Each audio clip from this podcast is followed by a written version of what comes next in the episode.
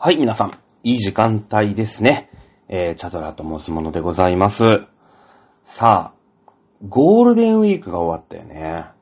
あれ前回ってまだゴールデンウィークが終わってなかったんだっけ？ゴールデンウィーク終わってたんだっけ？ね？ぐらいでしょ？今日ね、なんと、はい、えー46歳にね、私なりましたよ。ね、僕5月14日がね、誕生日なんですよ。あ、あの、誕生日プレゼントの方は、あの、前6ヶ月、後ろ6ヶ月受け付けておりますので、えーぜひね、あの、何か恵んでいただければ、あの、幸いでございます。もうね、なんだろうね、何でも喜ぶからね。もうプレゼントがね、そうだな、なかったね。当日、そうだな。なんかね、当日はいい気分がしたので、えー、あの、まあ、座ってたんですよ。ちょっとね、でお出かけしてまして、生意気にも、あの、誕生日の日にね。あの、帰りの電車、まあ、結構長い時間電車に乗るのね、僕結構遠いところに住んでるんで。で、えーそしたら、まあ、座ってたんですけど、目の前になんかこう、赤ちゃんいますみたいなさ、あるじゃない？なんていうの？あのマーク。カバンとかにこう、つけるさ、なんていうの？キーホルダーみたいなやつあるじゃん。あーなんかいたから、目の前にいたから、ああ、すいませんって言って、なんかね、あの、いい人ぶって、いい人ぶってっていうか、なんだろうね、女子には優しくできるの。なんか、チャドラーさんって。ダメな人だから。で、妊婦って、多分俺が知る限り100%女子じゃんいや、今ほらなんか LGBT とか ADSL とかいろいろなんかあると思うんで、ね、SDGs みたいのがあるから、ちょっとそうね、いろんなことを言うとまたね、炎上するまでも、まあ炎上するほど誰も聞いてないんですけど、あるんでいろいろあるけれども、じゃあ女子じゃん、大体。そして年頃の女子が多いじゃないですか。妊婦さんなんて。ね。なので僕は本当に、いや、あの、カバンもさ、なんかよっこらしょって後ろの方につけてたりすると確かに見えなかったりもするんで、ね。あの、そういう時はほら、うーん女子だからって立たないですよ。ね、席こう、あの、立たないですけど、いや、まあ、妊婦さんはさ、ねその、うーん、まあ、優先席じゃなくに、優先席はもうなんか人が座ってなかったら座る、僕はもう堂々と座りますけれども、人がいなかったらよ、人がいなかったら、あの、座りますけれども、えー、普通の席に座っても、妊婦さんはね、あの、いい年頃の女子ですから、ね、まあ大体20代、30代ぐらいだと思います。わかんないですけど、ね、まあ10代の人も40代の人もきっといると思いますけれども、あお年頃のね、いい女子、まあ僕よりは年下ですよ、ほぼね。えーですので、まあお譲りをさして、させていただいて、なんかこう、いい、いいことをした、なんて思ってますけれどもね。えーその時にね、きっと神様が見てる、なんて思って、えースクラッチカードを買ったら全部外れたっていうね。あの、そういう横島な気持ちも含めて神様は見てるんだなって、えー思いましたね。えそんな、あの、5月14日の誕生日を、え迎えさせていただきました。ね。もう46歳ですよ。ね、もうね、まあなんかね、あの、ありがたいことで、一緒にね、こう飲んでえいただいている、うん、なんかいただいた方とかがね、いらし、いたんですよ。ね、で、なんか今年の抱負はなんてこう聞かれたんで、もうね、胸を張って答えたい。現状維持。ねあのーなんだろうね、もう46歳ってことは、まあ、いろんなもうね、もう下り坂しか残ってないわけですよ、人生。ね、どんどんどんどんできることが少なくなっていく。ね、今日できたことが明日できない。ね、明日できなかったことはもう、明後日はもっとできない。ね、どんどんどんどん今日できたとことができなくなっていく人生を、まあ、あと、ね、平均寿命男性は79歳ですか、うんだったような記憶がありますので、私があと、何歳ですか ?80 から46を皆さんね、おのおの引いてくださいよ。40、40年も生きないですね。33年ぐらいですかね。えーあと33年をね、どんどん下り坂なわけですよ。ね？もうだって最終的にはさ、あの、おむつとか履かされちゃうわけでしょ？結局は。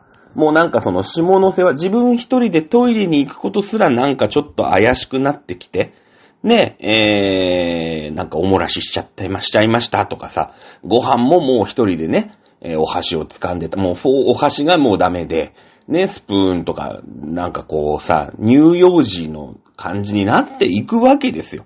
これももうしょうがないじゃないですか。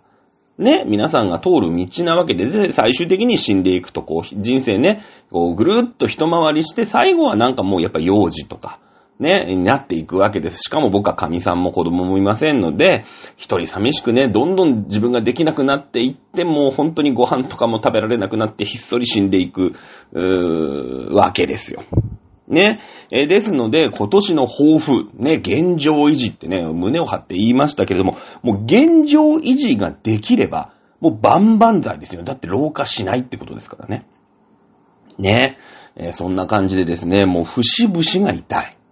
ね。えー、それからなんかね、変なジンマシンがね、よく出るようになりまして、まあ、なんかちょっと薬をね、飲もうかな、みたいなさ、ちょっとひどい時には飲まないと痒くて眠れないみたいなね、そんな、そんな46歳ですよ。ね、そんな46歳、最近ひどいのが、肩こり。ね若い時はさ、その、肩こりなんて、なかったの。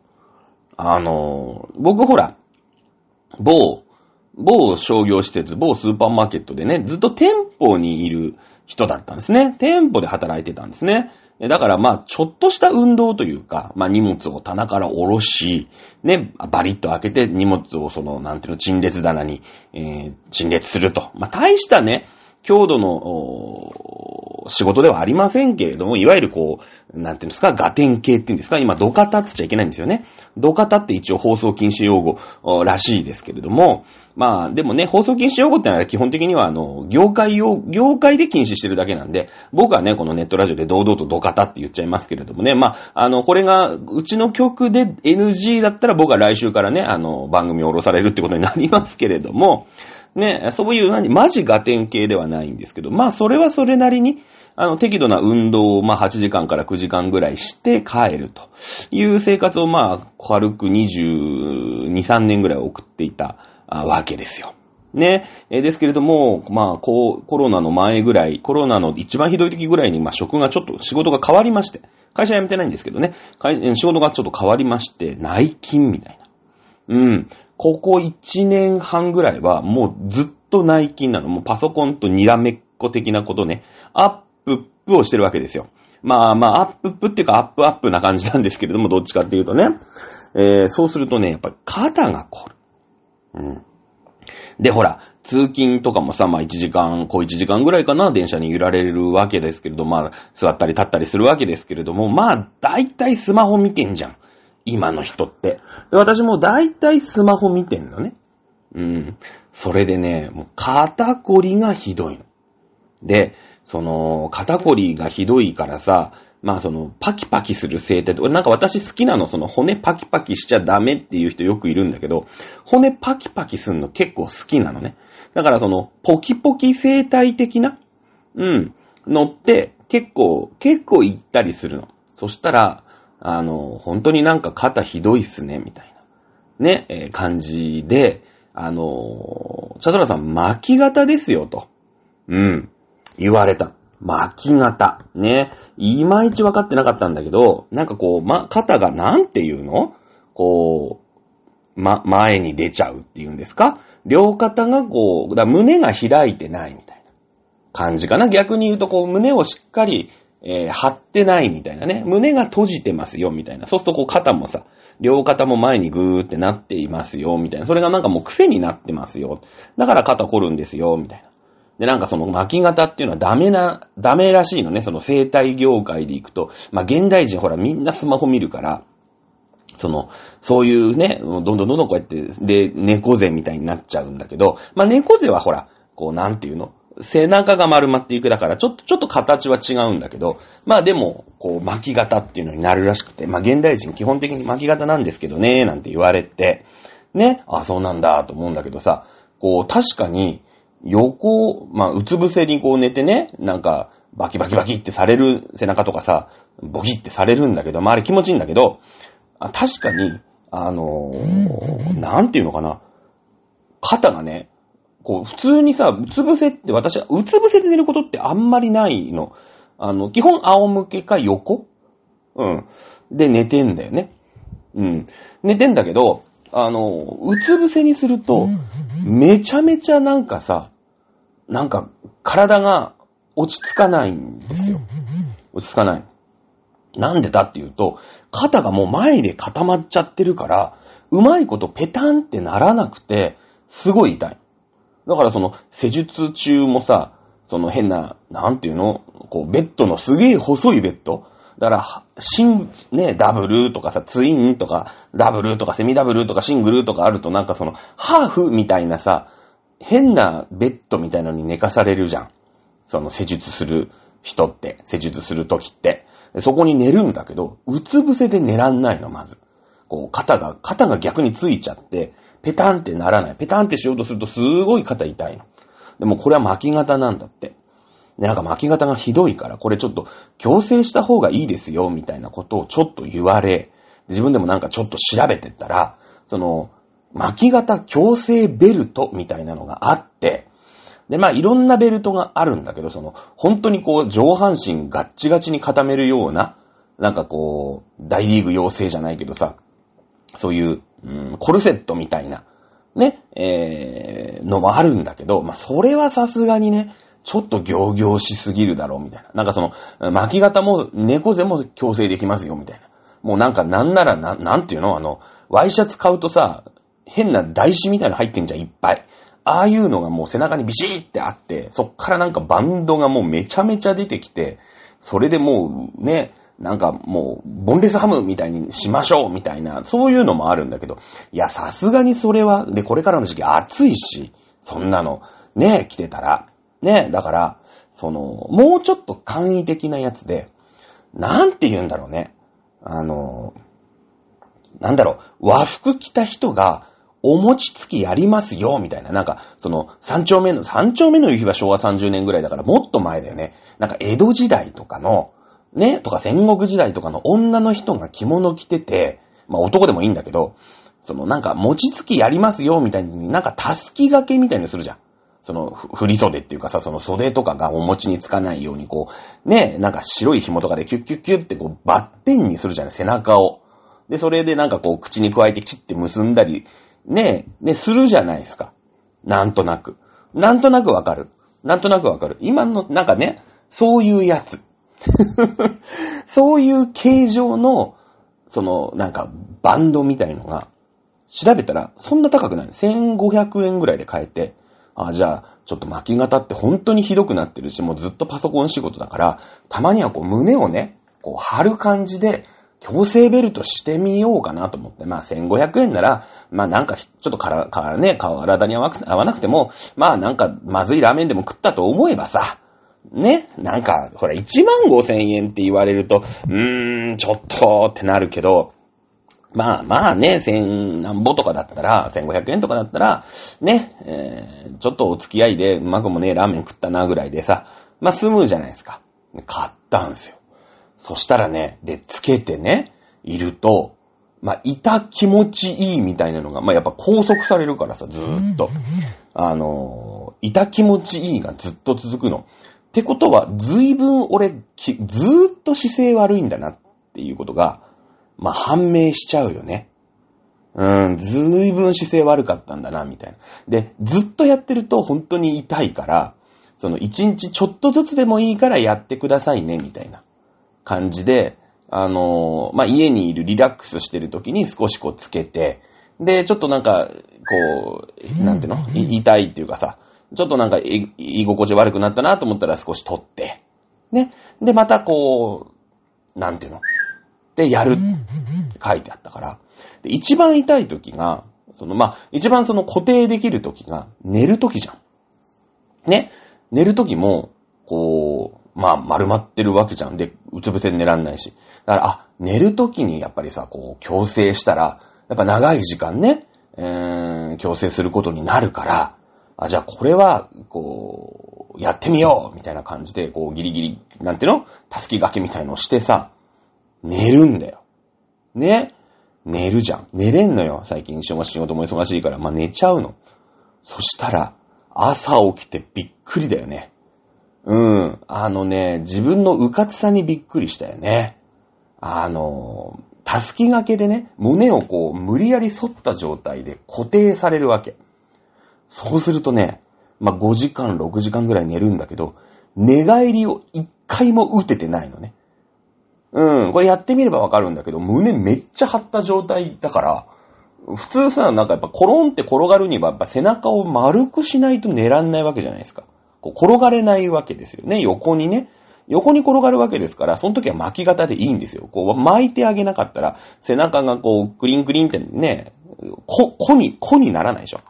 ね、それを逆に沿ってるわけですから、まあ安定して寝て、寝ていられるわけで、そうするとなんかこう、寝返りが一切打てなくて、あの、その次の日はね、なんちゅうんだろうね。一日ムチ打ちみたいな。なんかムチ打ちなんだか寝違いのひどいやつなんだかみたいなので、一日過ごすっていうね。皆さん本当に気をつけて、あのね、背筋矯正バンドをしたまま寝ちゃダメ。ね。ええー、って思うじゃん。思ってたら、その背筋矯正バンドの取扱説明書にちゃんと書いてあったね。いやいやいや、これね、あのほら、マクドナルドでさ、コーヒーバシャってこぼされてさ、ねえ、なんか1億円ぐらいもらった人とかいるじゃん。今日本もほら、訴訟社会、訴訟、訴訟社会だから、ね。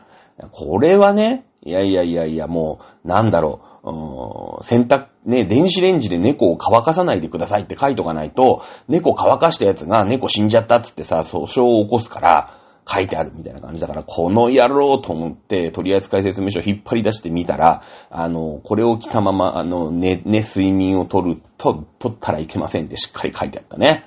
えー、危うくね、ほんと1億円もらい損ねました、私。残念ですね。えー、ですけどね、本当にあの、なんだろうね、やっぱこの IT の感じ？パソコンみんなも見る、見るでしょ？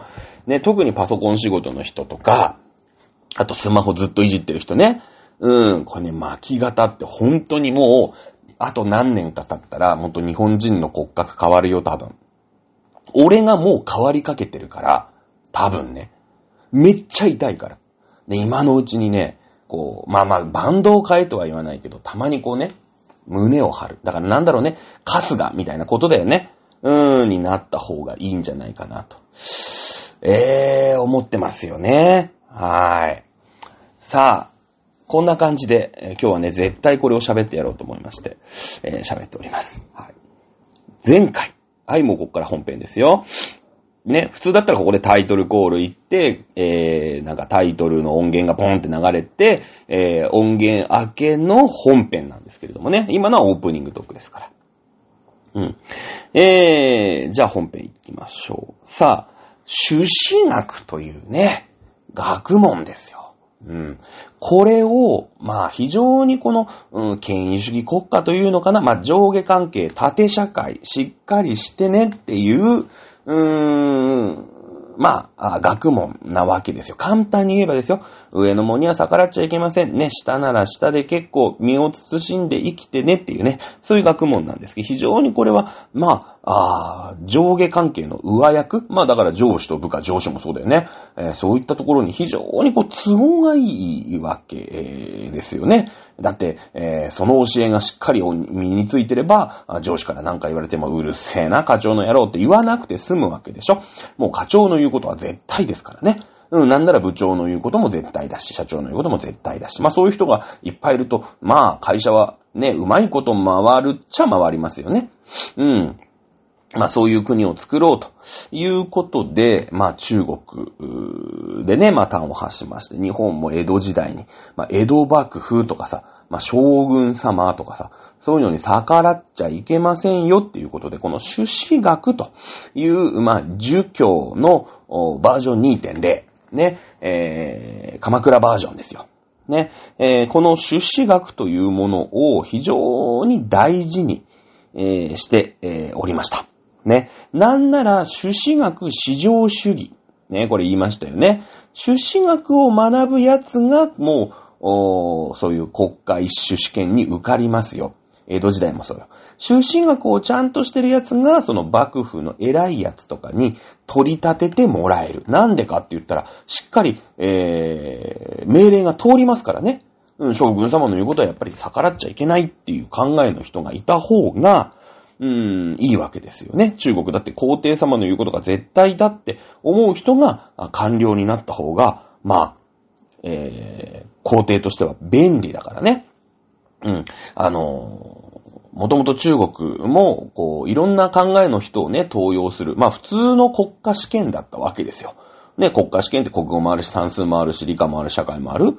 ね、えー、あと常識問題とか時事問題とかいっぱいある。そういう総合力で、えー、国家試験をやればよかったんですけども、修士学だけ一教科入試なんですよね。修士学の一教科入試ってことはもうほんと修士学の学者みたいな。修士学を本当に心の底から愛して愛してやまない奴だけが官僚になるみたいな感じになってしまって、いろんなところで、うん、修士学の点数が悪いがために、いろんなスペシャリストたちが中国の官僚になることができなかったわけですよ。ね、その話しましたよね。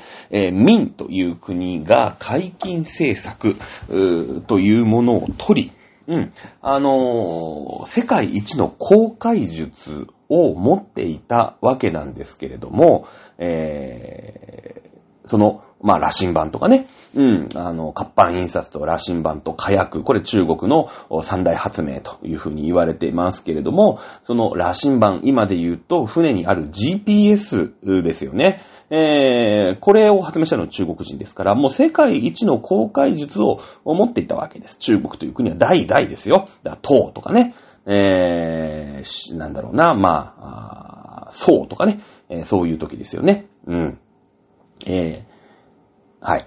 なんですけれども、民の時に、もうその国家官僚組織の試験を、修士学試験一教科入試にしたもんですから、まあ、いろんな頭いいやつが落ちてしまう。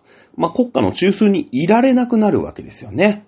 そうすると、どんどんどんどん国家としては、いびつな、バカな、うーん、官僚にな、官僚組織になっていくわけです。もちろん農業のこと、ね、それから航海術、船の作り方、こういったものが、国家の中枢にいる人が何もわからない。でもその人たちが、うーん、まあ、朱子学といってね、その上には忠誠を誓ってるっていうだけで偉くなっていって、うーん、まあ、あ国のね、例えば農林水産大臣とかもやるわけですよ。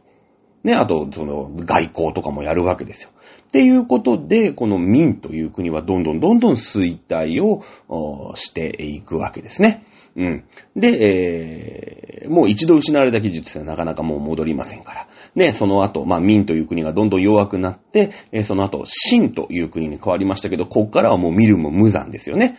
えー、アヘン戦争でイギリスに負け、日清戦争で、えー、日本に負け、ね、えー、まあ日露戦争はまあロシアとの戦いですけども、その頃になると欧米列強にただただ切り取られるだけ、えー、の、秦という国にね、もう没落していくわけですよ。もう中国の没落ってのはそこからずーっと続いてますよね。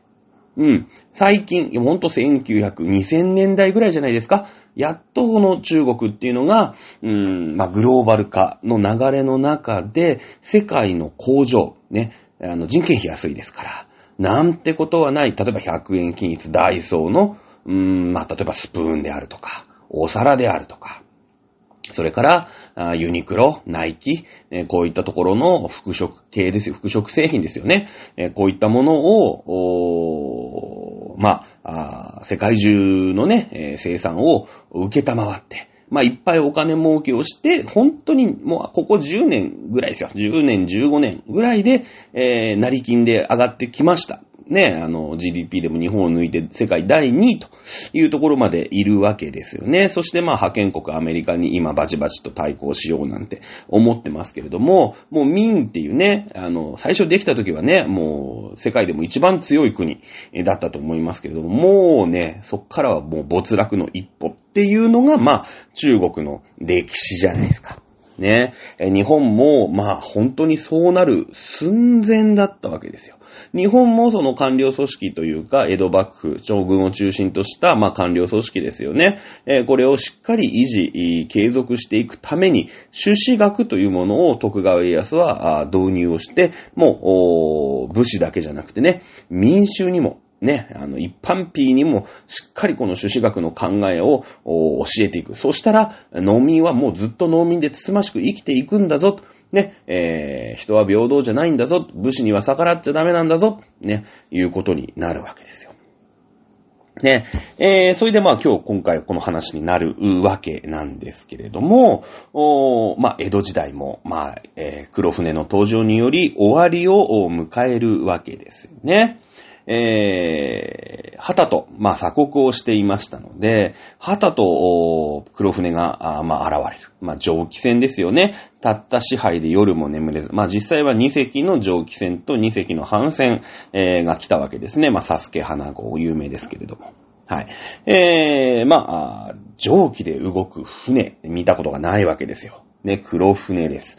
はい。もう世界との、まあ、日本は鎖国をしてます。そして、死の公商ということで、商業が一番下ですよね。商人ってのはね、癒しいんですよ。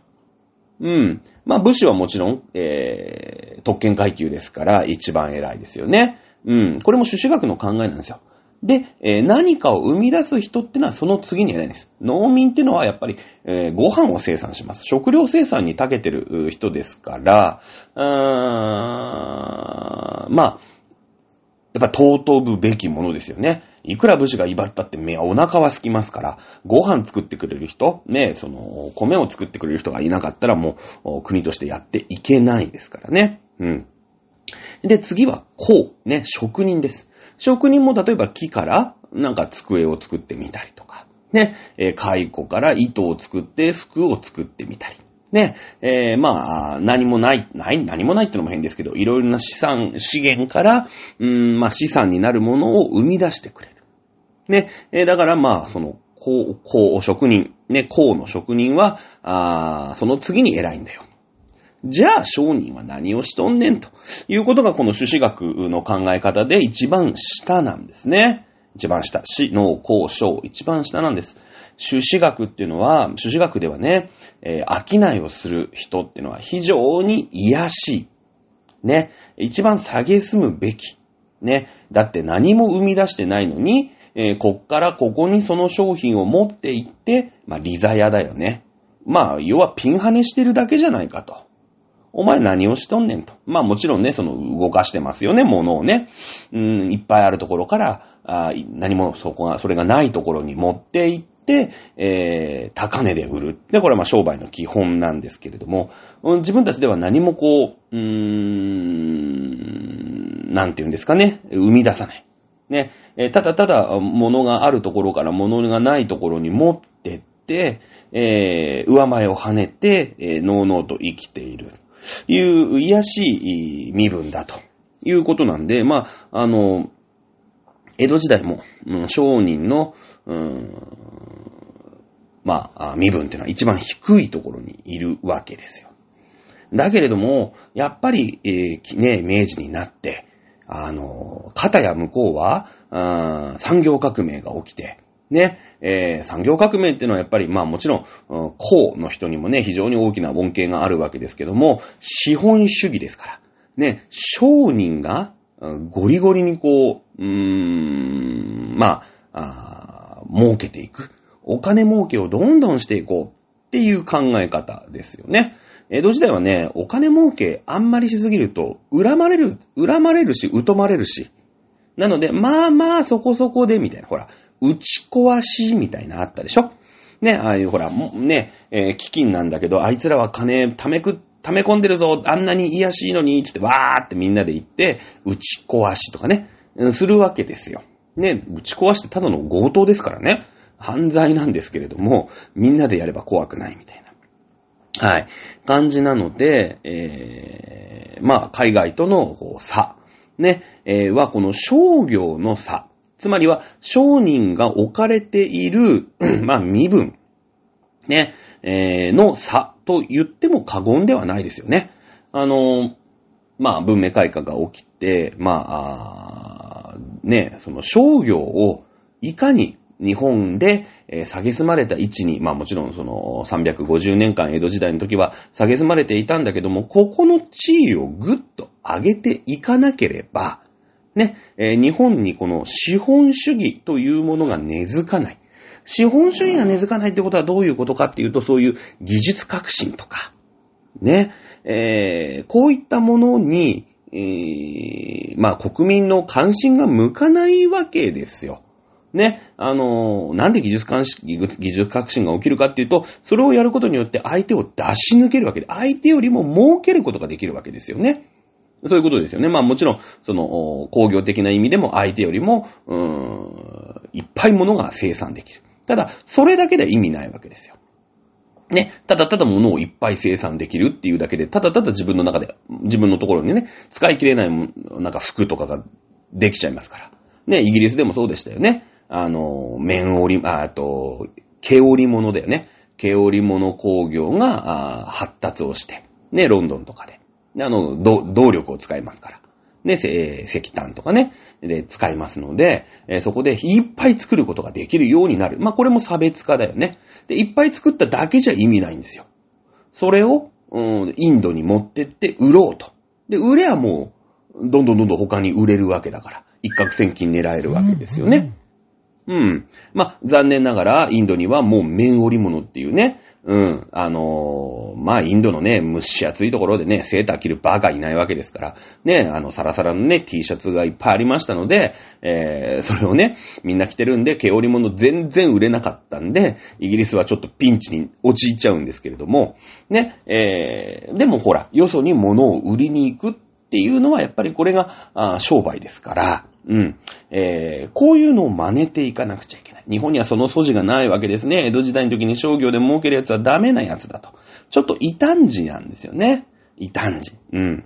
で、えー明治になって、この商業を発展させるために、えー一躍買ったのが、次の一万円札ですね。えー一万円札、今、福沢諭吉ですか、ね、福沢諭吉の次、えー渋沢栄一という人間ですね。えー前の前の、2年ぐらい前の、えー大河ドラマかな？えー晴天をつけでしたっけ？ね、えーやってましたけれども、まあ、前回はね、あの、今年が、あ去年が鎌倉殿でしょ？その前だと思います。渋沢栄一ですね。朱子学という当時の、もう誰しもが学ぶ。まあ、なんなら、あ学ばされている。江戸幕府によって。常識を打ち破ったのがこの男なんですね。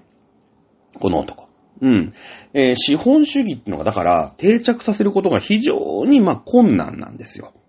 うん。商売っていうのは、えー人間の中でも最低のやつがやる、ね、癒しい身分のほんと最低なやつ、クズがやる商売だと。仕事だと。いうことですよね。で、資本主義がなければ、その富国強兵できるか。富国強兵、国を富ませ、ね、えー兵を強くする。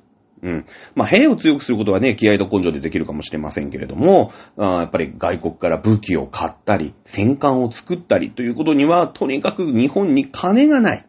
ねえ、ーまあ、徳川の埋蔵金だって、結局は見つかってないわけですからね。うーん、徳川ももう借金まみれ、やばいよ、というところなんですよね。やっぱりこの資本主義というものを根付かせて、えー日本でももちろん、経済を活性化していかなくてはいけないし、海外に物を売っていく。そして日本が儲けていく。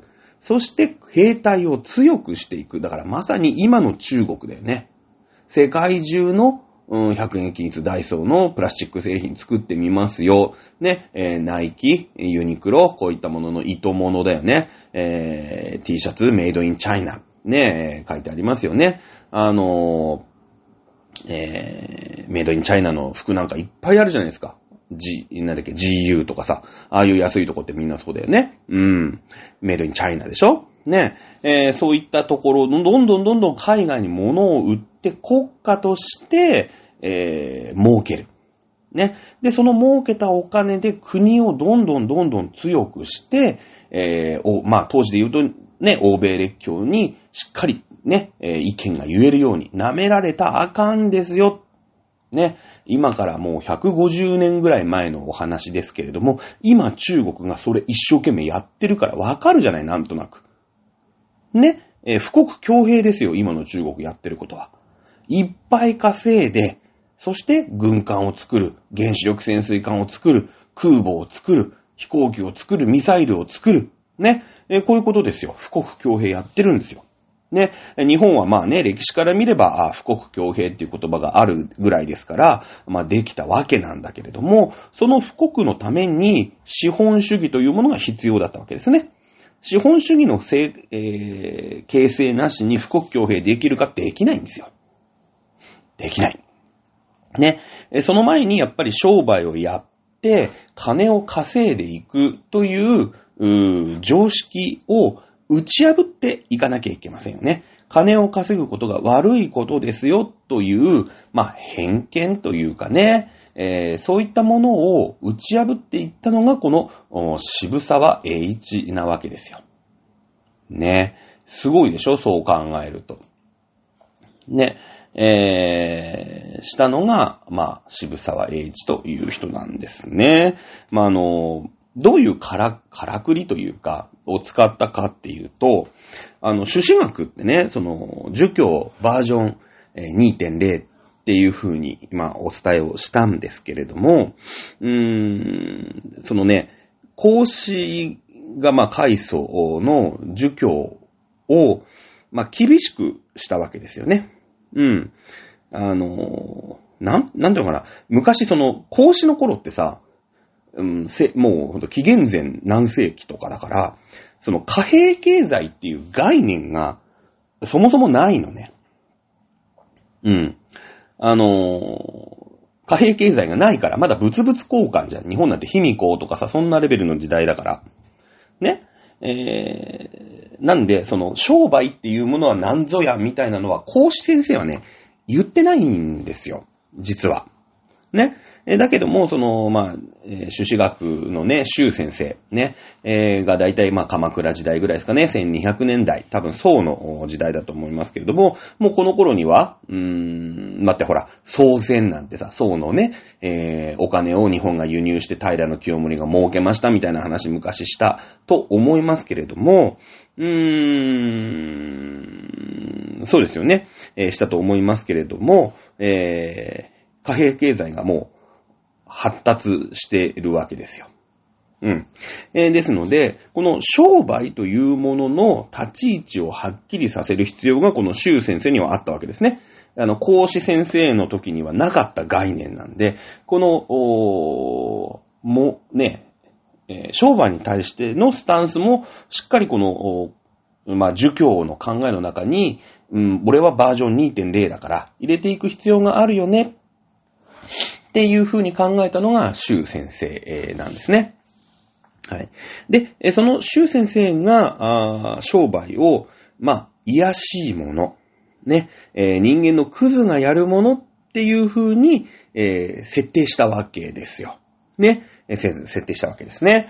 で、この、なので、いやいや、あの、孔子の教えをね、あの、いや、ちゃんとその、朱子学ってのは、えー、儒教、孔子さんの教えバージョン2.0なんだけれども、いや、正しくバージョンアップされてないでしょ？ね、えー、この渋沢栄一という人が、まあ、論語とそろばん。論語ってのは、孔子先生が書いたあ書物ですよね。だから、まあ、経典みたいなものですよ。ね、授業で言うとこの、まあ、経典。ね、えー、に、論語ってのがあります。ね、論語とそろばんっていう本をね、まあ、この渋沢栄一ってのは書いたんだけれども、孔子先生はね、別にその、まあ、その時貨幣経済というものがなかったにせよ、うん、例えば、うーん、タケノコ、まあ、タケノコと、まあ、がいっぱい取れる地域があったとして、タケノコをいっぱい取るでしょ？で、なんていうんですか？お魚がいっぱい取れる地域があるんだけど、タケノコが取れない地域があるよね。うん。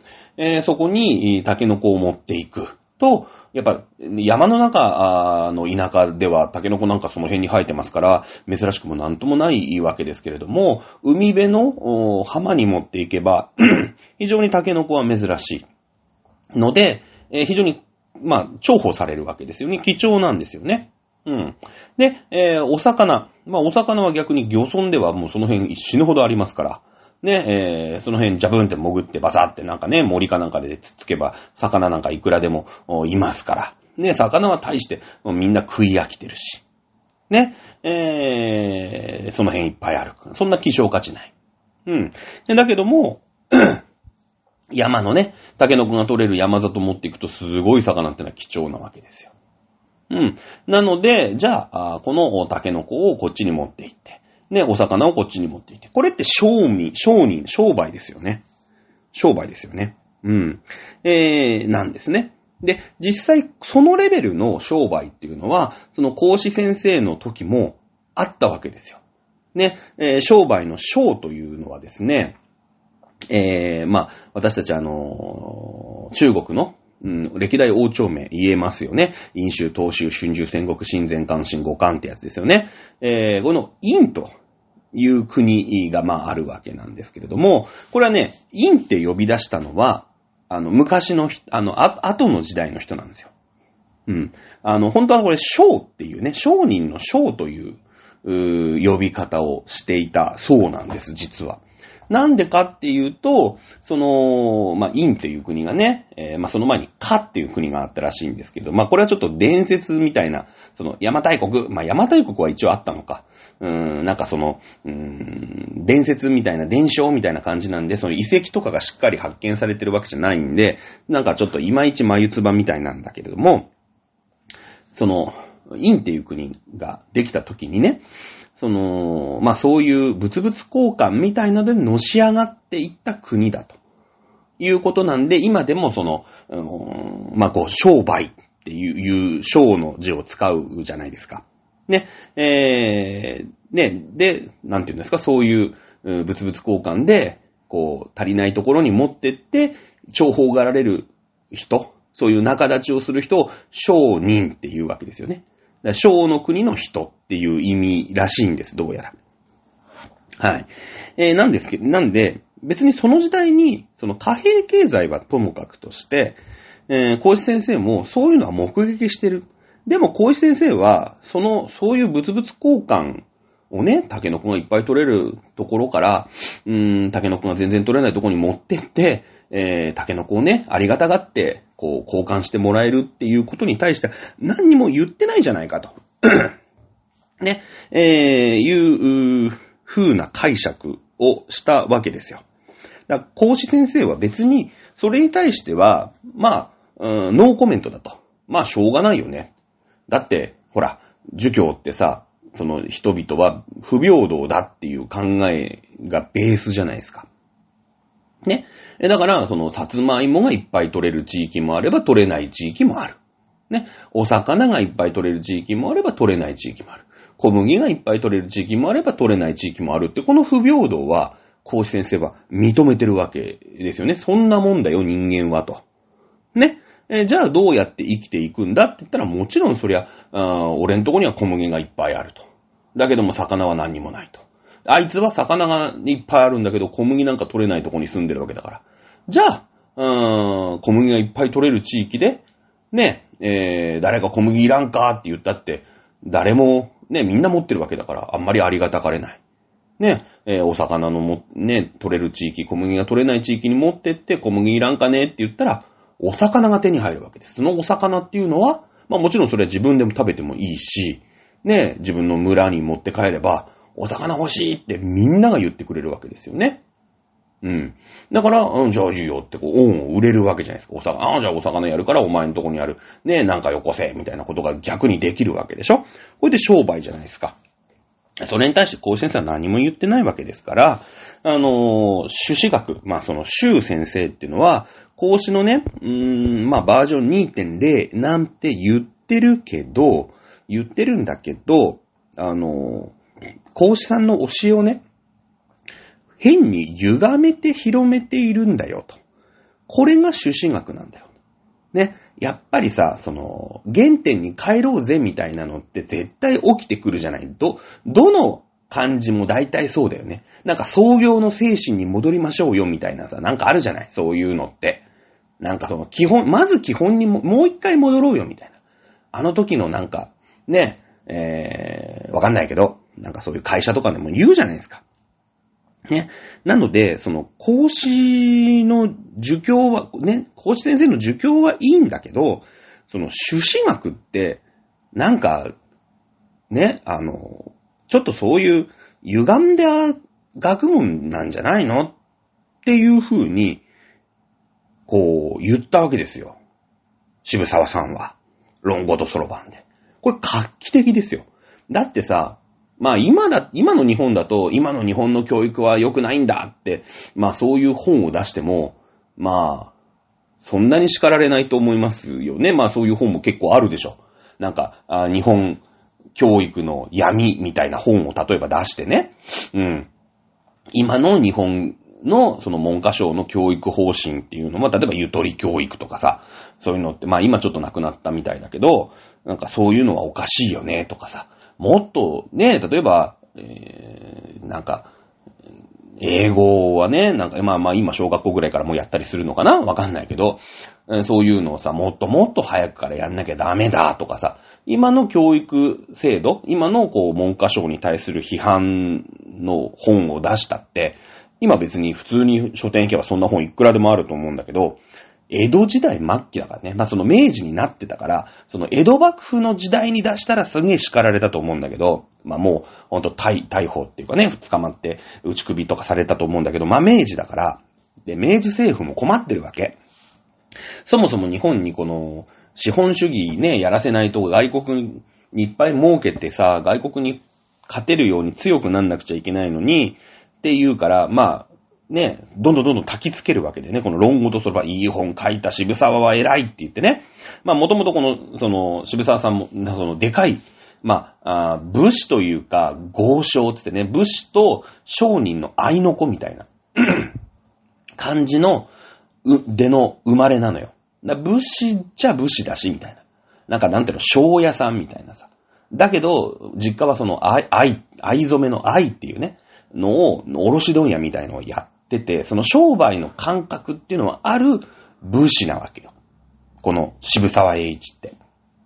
ね。あのー、一橋義信、まあ、徳川義信にね、一橋家になんか、あのー、勤めてたことも、まあ、あるんですよ。まあ、大河ドラマでね、あのー、一橋義信は、あの誰だっけ、えー、草薙くんだったから、ね、草薙くんとなんか仲良くしてたりとか、ね、そこ、そこで働いてたりもするから、一応武士なんだけど、ね。えー、まあそういう実家が、まあ大きなご商売をされてるようなお家？うん。なんで、まあその下地はあったんだよね。うん。なのでこの論語とそろばんっていうので、孔子先生の儒教はともかくとして、この朱子学っていうのは忘れようぜっていうのを日本にこう定着させたんですよ。この論語とそろばんっていうのはね、まあ多分、その、明治政府の意向みたいなのもあったんだよね。だからなんだろう、もう電通ゴリ押しみたいな感じ？あるじゃん、なんか、その、養老たけしのバカの壁全員読めみたいなさ、よくわかんない。なんか、もうテレビ見たら目覚ましテレビでも特集してるし、ね、なんか、ジップでもそれ言ってるし、あの、ミヤネ屋でも言ってるみたいな、そういうのあるじゃないですか。たまに。ね、1980年代、90年代だとさ、もうフジテレビなんてゴリッゴリに韓国推しだったから、あの、みんなでキムチ食おうぜみたいな。ね、あの時代ですよね。日本にキムチっていうのが入ってきたのって。今ほらもうキムチ鍋とかってほぼほぼ日本料理みたいな、その、どこでもね、食えるし、まあ、日本人のその、食卓にも超お馴染みな食材になってるけど、そんな昔キムチの、僕の子供の頃キムチなんてなかったからね。韓国ではもうずっとあるわけでしょ？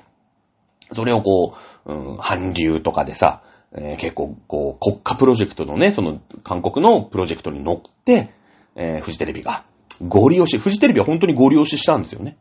あの、キムチを。で、もう今それは定着して、日本でもそのキムチ。まあ日本のキムチとね、韓国のキムチでちょっとその発酵の具合とかでちょっと違ったりも、まあするんだけれども、ゴリ押しをしてね、国家的なゴリ押しをして、その、出身学にゴリゴリに染まってた人たちの強制に乗り出したのがこの渋沢栄一の論語とそろばんなわけですよ。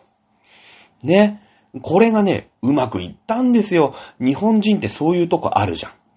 ね。あのー、あ、これを国家的にご利用しするんすね、つって、わかりましたって言ってみんなそれ読んで、あ、朱子学って今まではなんか朱子学、朱子学って言われてたけど、その、あ、あれは歪められてたんですね。わかりましたって言って、じゃあ商売っていいじゃん。ね、お金持ちになったら何でも買えんじゃんみたいに、みんながその切り替えが早いの。節操ないんだよね、はっきり言って。うん。ね、その、なんだろう、欲しがりません、勝つまではとかさ、天皇陛下万歳とか言ってさ、銃剣持って突撃してた時代で、もうね、あの、8月15日にね、耐え敵を耐え、忍び敵を忍びってラジオ放送を聞いたら、一生懸命今まで敵だった、ね、あの、アメリカ軍にギブミーチョコレートつって仲良くして、アメリカと一緒にね、あの、高度経済成長頑張りましょうみたいなさ、そういう節操ないとこって日本人ちょっとあるじゃん。うん。なんかそういう、なんていうの、そういう、なんか、教えられた、刷り込まれた学問みたいなのも、こう、うん、変えようぜってみんなで言うと一気に変えるみたいなね。そういう、そういう民族なんですよ、日本人って。だけども、その、朝鮮とか、朝鮮半島のね、まあ、韓国、北朝鮮とか中国って、その朱子学を捨てられなかったの。その朱子学を、うーん、まあ、もちろん学問なんだけど、宗教みたいにすり込んでいったでしょ？その特にその民とかさ、秦の時代って、その、うん、国家一種とかにゴリゴリに押してね。まあ、日本でも国家一種、うん、まあ、役人、ね、武士になる、武士で偉くなっていくためには朱子学必須、マストだったんだけれども、やっぱそこは国民性だよね。うん。あのー、朱子学っていうのを国民がずーっと、いやいや、だって子供の頃から言われてるし、そんなの変えらんないよね。ね。それからその、朱子学を捨てようぜっていうその渋沢栄一に当たる人。うん。そしてその、明治政府みたいにその渋沢が書いたね、うん、論語とそろばんみたいなのをご利用しするような新政府もできなかったんですよ。ね。えー、なんでかっていうと、その次のね、中華民国だよね。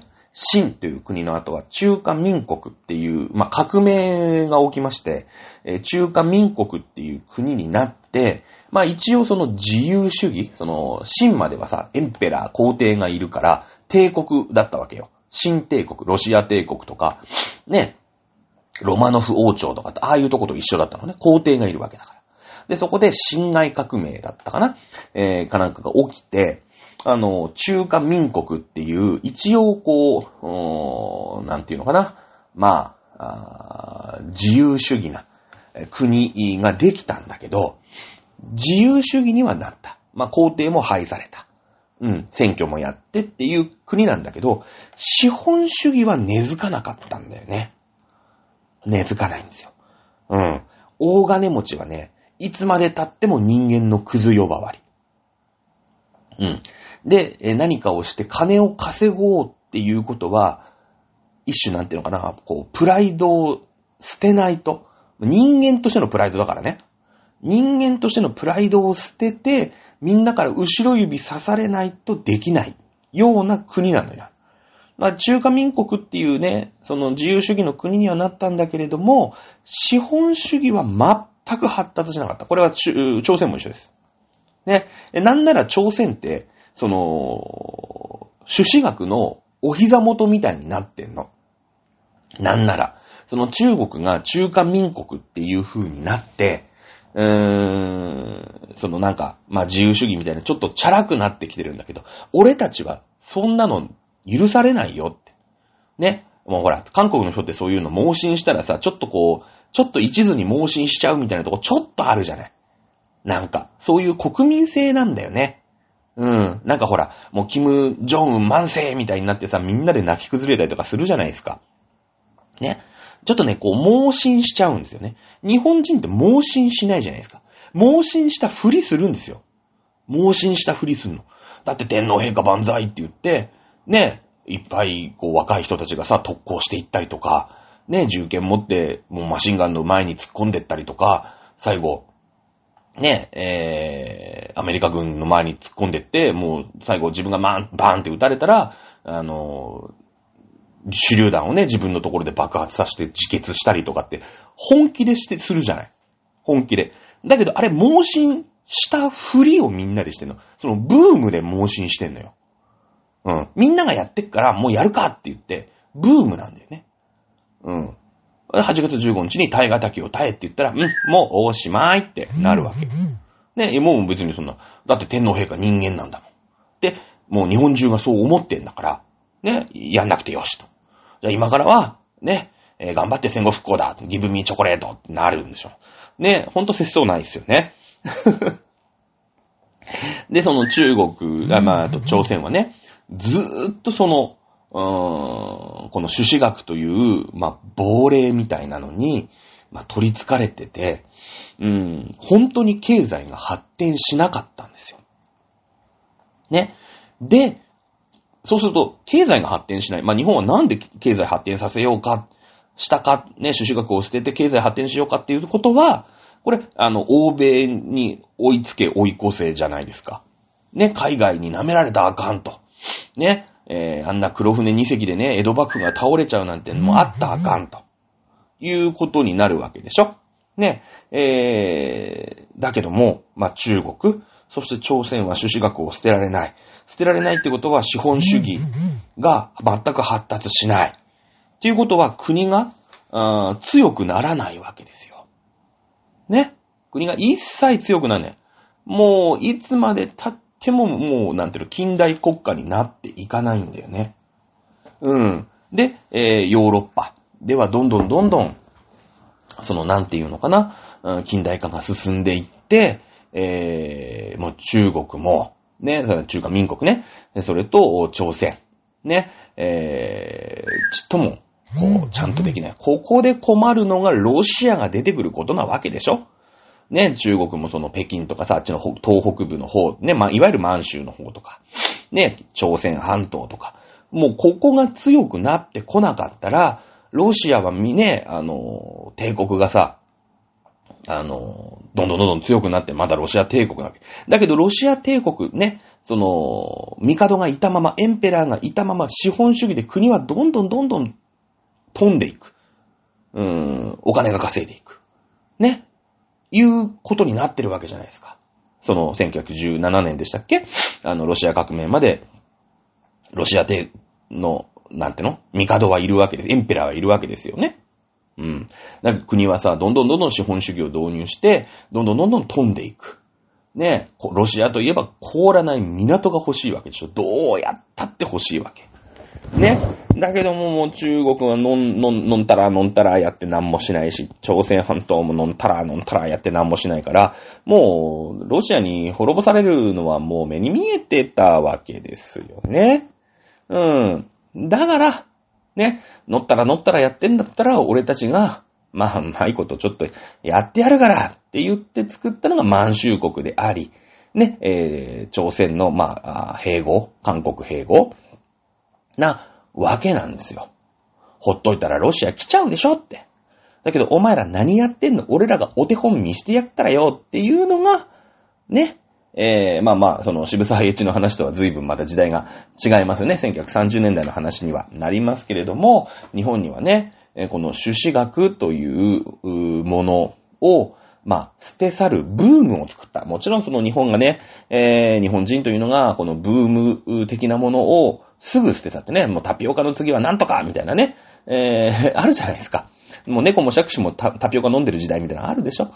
ね、あると思うんですけれども、そういったものをうまく朱子学を捨て去るように、まあ、明治政府が仕向けて、まあ、それに乗っかっていったのが、この渋沢栄一という男なわけですよね。うん、だからまあ、えー朝鮮にその渋沢のね、渋沢栄一がいれば、ね、えー中華民国に渋沢栄一がいれば、そして、えー論語とそろばんみたいなものを国家プロジェクトとして、えーまあ、広めていく。ね、その朱子学を捨てていく。盲信しないで、次にね、どんどんどんどんフレキシブルに対応していくってことがなれば、また、あ中国の運命、韓国の運命、まあ、朝鮮ね、の運命っていうのもきっと変わったんじゃないかな、とというふうに思いますよね。日本はだから、あまあそうやってですね、朱子学を捨て去る。まあ一種朱子学をブームのように進行していたので、捨て去るのも早いんですよね。ブームですから。で、次のものもさっと入ってくるんですよね。そういう下地なんですよね。日本人ってね。うん。まあ、節操がない。さあ、あということで、まあ今日はね、えー日本の、まあ、あまあ近代化、ね、えーについてですよ。ね、えー言ってみました。資本主義っていうのは、朱子学という非常に邪魔になる考え方、そして前時代的なね、えー政府、まあ、江戸幕府だよね、えーにはなくてはならないものでしたから、ここをどうね、えー乗り越えていったのか。そして日本は、あそっからね、もう破竹の勢いでゴリゴリに強くなっていくわけですよ。日清戦争、日露戦争勝って。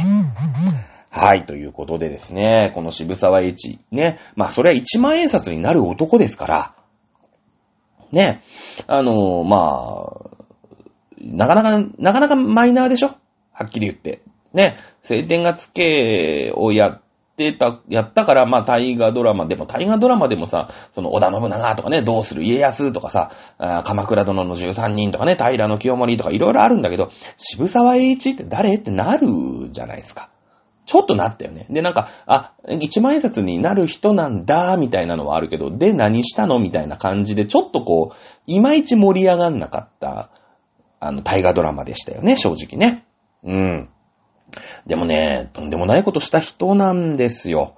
逆にその、今、資本主義が日本でも当たり前なんで、その、当たり前を、違う当たり前を作るってすごい大変ですよね。うん。その、今までの当たり前を否定して次の当たり前をこう、上書きしていく人ってすごい、すごいなと思いますよね。うん、調べれば調べるほど。まあ皆さんね、興味があったら渋沢栄一、調べていただければと思います。はい、ということで、えー今週の授業はここまででございます。また、来週何かの、まあこれでまた一段落ね、あの、終わりましたんで、また来週、何かの講義でお会いいたしましょう。それではまた来週お会いしたいと思います。さよなら。